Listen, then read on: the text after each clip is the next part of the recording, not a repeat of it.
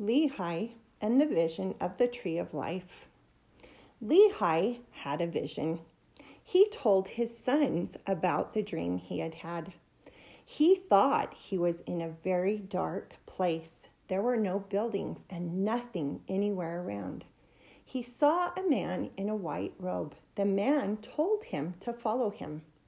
It was dark for a very long time, and Lehi could not see and was a little bit afraid.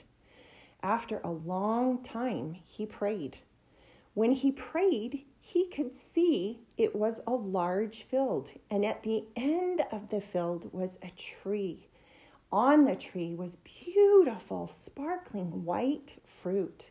He knew he wanted to go to the tree. He went to the tree and he picked the fruit and he took a taste. It tasted so sweet and filled him with joy. He was so happy. He immediately wanted his sons to taste the fruit and his wife. He turned and looked for them. He saw a huge river. At the beginning of the river, he saw Sariah and Nephi and Sam he called to them very loudly to come and eat the fruit. They immediately came and ate the fruit, and they too were so happy. Then Lehi turned to look for Laman and Lemuel.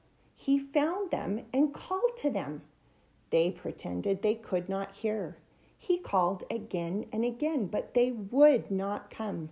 They did not eat the fruit. Pretty soon Lehi noticed there was a path that led to the tree, like a sidewalk. And alongside the path that led to the tree was a chair rail, or like a handrail that you walk when you hold on to when you climb the stairs. It was a rod that led to the tree. On the other side of the rod and the pathway was the dirty river. Lots of people were in this large and spacious field trying to find their way to the sidewalk and to the rod of iron, but they could not find the path. There was the darkness that Lehi had had before he prayed. Some did find the path. They held on to the handrail, the iron rod, and they started to come to the tree. Some made it to the tree and ate the fruit, but then immediately acted like they were sad they had. They were embarrassed. They weren't happy and they started to go away. Lehi wondered why.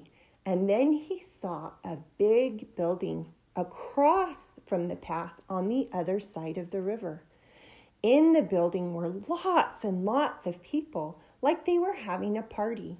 It was loud with a lot of laughing and people were pointing their finger and laughing at the people that ate the fruit. Some people found the sidewalk path, held on to the iron rod, and made it all the way, wouldn't let go, even through the darkness, and made it all the way to the tree and fell at their, on their knees at the bottom of the tree. They were so relieved. They had worked so hard to make it to the tree, and they were so grateful. They ate the fruit and they too were so happy, just like Lehi, Sariah, Nephi, and Sam. Some people went straight to the building. They went into the river, the filthy river, and went to all the people who were loud and who were laughing. Nephi wanted to know what his dad's dream meant. So he went and he prayed and he asked God. Lehi really wanted all of his family to eat the fruit. The fruit was the love of God.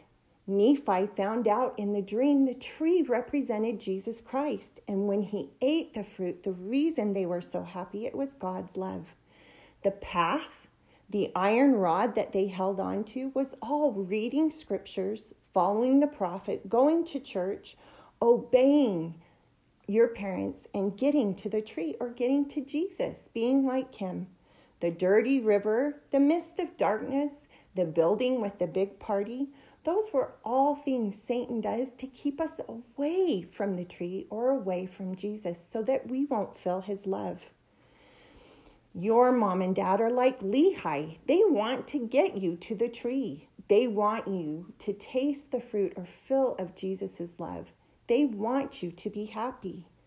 You can choose to listen and try and get to the tree and obey your mom and dad, or you can choose to ignore, like Laman and Lemuel did.